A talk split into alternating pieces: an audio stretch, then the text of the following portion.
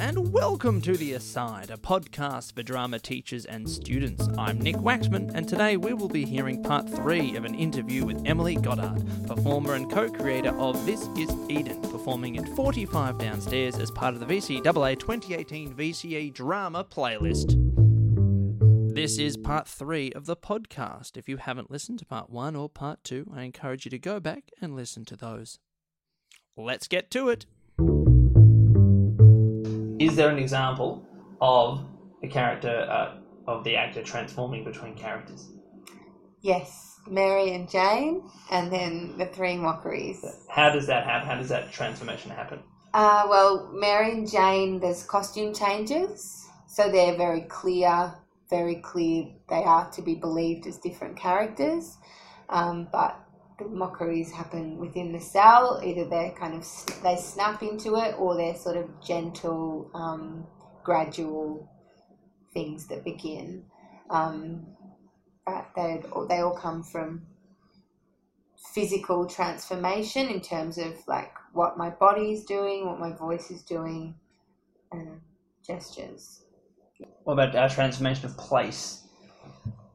Uh, yes, there's transformation of place between the the world of the theatre and in in 2018 and the Cascades Female Factory Solitary Cell in 1837. And then I guess I mean we don't we're not transforming place completely through the mockeries, but we do allude to other places where they are. Like they're not taking place within the cell. I mean, the mockeries take Yeah. place within the cell, but the but the the speeches or the things, the, the characters are that are being mocked are set in other places, like the chapel, um, the homestead of the the the, the wife of the master, and the grounds of the the factory with the superintendent. Is there transformation of object in this piece? She does have a, a her her woolen grey blanket that becomes the cloak of Lady F. So, yeah, she uses that. Um, transformation of time. Transformation of time. The the time inside the cell is unclear. Um, we get a narrative, but um, yeah, it's it, we we sort of don't. It's never clear whether this is this takes place over a long time or a short time. There is a jump between 2018 and 1837. Yeah, that's probably the big one. And, the then throughout the play um, when jane comes back. So we come back into the contemporary world and then we go back again into and that transformation actually is um, a slow a slower much more delicate one where jane removes her costume and during a song um, a song that she sung at the very beginning actually in the foyer she then sings again in a in a a, a more um, slow and solemn way, and she removes her costume of Jane, and she sort of I transform into Mary and go back into the cell. Do you stillness and silence at any point?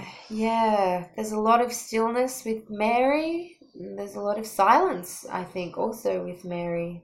She's probably the the character that um, the moments where we're inside the cell with her, where she's not doing a mockery, they're probably the moments that we use those the most. And also that period I was talking about where Mary disappears just before Jane reappears, and there's a sort of section where it's just light and sound, and you don't know where she's gone or what's kind of happened, um, which would be another part.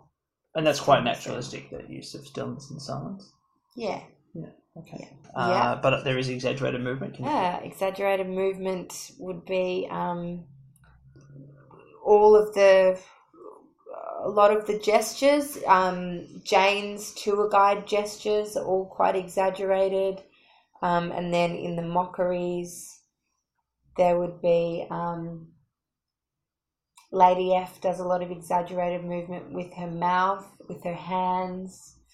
Um, the exaggerated movement of all the um, the saliva and the kind of um, all the gestures of the Reverend, the um, as he um, becomes more perverted. The superintendent's um, slapstick, I think, would be exaggerated movement too. Okay, we've talked about song. Song is, which I didn't know, but song is present. Yeah, there is one song that we wrote that's kind of inspired by the convict folk songs, and Jane sings it at the very beginning of the show um, as a sort of because she thinks people will like it, but um, she sings it in a very over the top, gimmicky way. Um, that's quite funny, I think, it's supposed to be. well, she doesn't intend for it to be. Um, and then that song is repeated later on after Jane has come to sort of some dark realizations about what's going on. And fragmentary set, you have some fragmentary set. Yeah, fragmentary set that in that the set isn't um, a whole representation of how the cell would have been. Um, obviously, no walls. Is there non-naturalistic manipulation of the actor-audience relationship? Definitely, yeah. Can you talk about a little bit about that? Um, yeah, Jane, Mary, um, inside her cell, Mary imagines there's an audience for these mockeries. And the audience at various points is asked to join in as Mary would have asked her audience to join in. So at one point, they are called on to sing a hymn, um, and they stand and sing this hymn with her before the Reverend mockery begins. Um, and there's also another point where they're um, they're called on to throw their hymns at the superintendent. Um, they're sort of called on at various points to engage, and then I think it's part of them being part of the story and being really involved in it and being involved in the emotional darker sides, in the hilarity as well, and sort of in a sense like becoming one with Mary until at the end um, there's nothing that can be done for her. Even though she's calling on people, there's sort of no way that the audience can kind of save her from what's about to happen. So I think that's something that was really important to us that the audience was manipulated and um, engaged in, in in different ways throughout to um, to make sure that they had a really emotional and visceral response to it. Yeah. Is there a dramatic shift in lighting at any point? Yeah, there's often very there's often moments where um, Mary is very isolated just by a very very soft light. You might only see her; you don't see the rest of the cell. At other parts, towards the end of the piece, the lighting expands more, and you can start to see you, you do see more of the cell and, and the rest of the stage. I think the lighting is designed to um, really uh, to help us see different characters in different ways. So there is a harsh, cold light for the superintendent. There's a very sharp light for the reverend. Um, it's a warmer light at times for Mary, softer light. It really depends on what what, what the tone is at the time.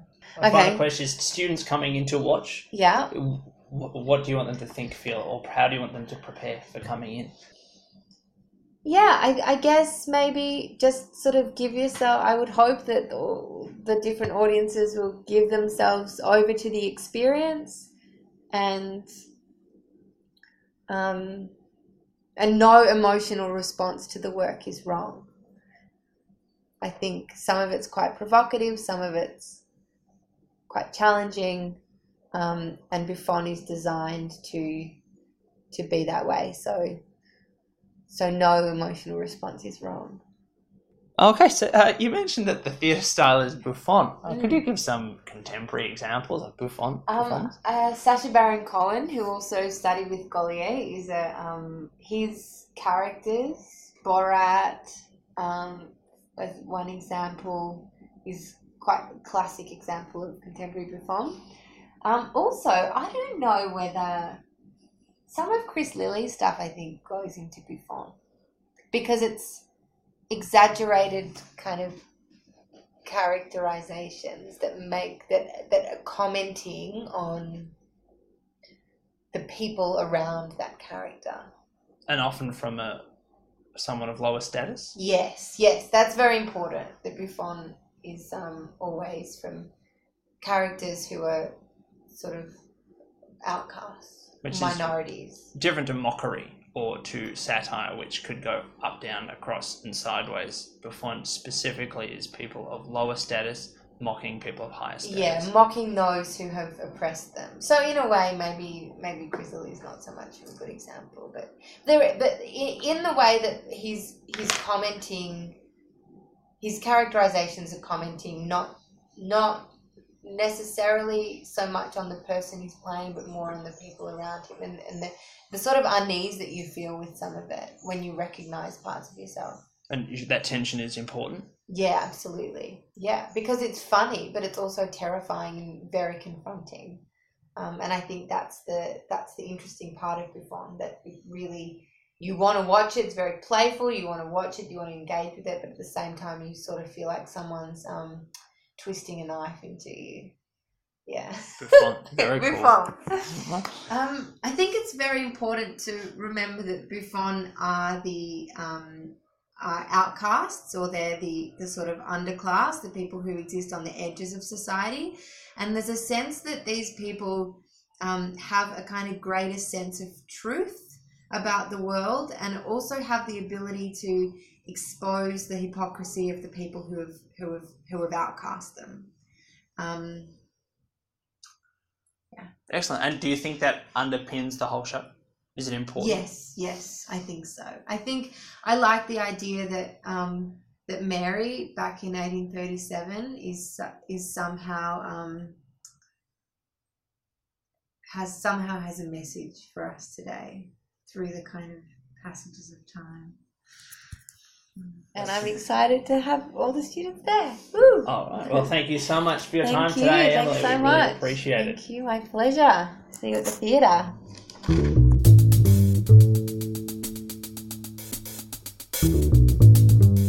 That is the end of part three of our interview with Emily Goddard. If you wish to find out more about This Is Eden, please go to thisiseden.com.au. That is all from us at The Aside. Thanks to Aaron Searle for providing the music and Eltham College for letting us record here. There's a range of episodes in the bank, so feel free to listen to one that grabs your attention. If you'd like to ask us a question, please do not hesitate. Just email us at asidepodcast at outlook.com and we'll try to answer your question in a future episode. Thanks for listening.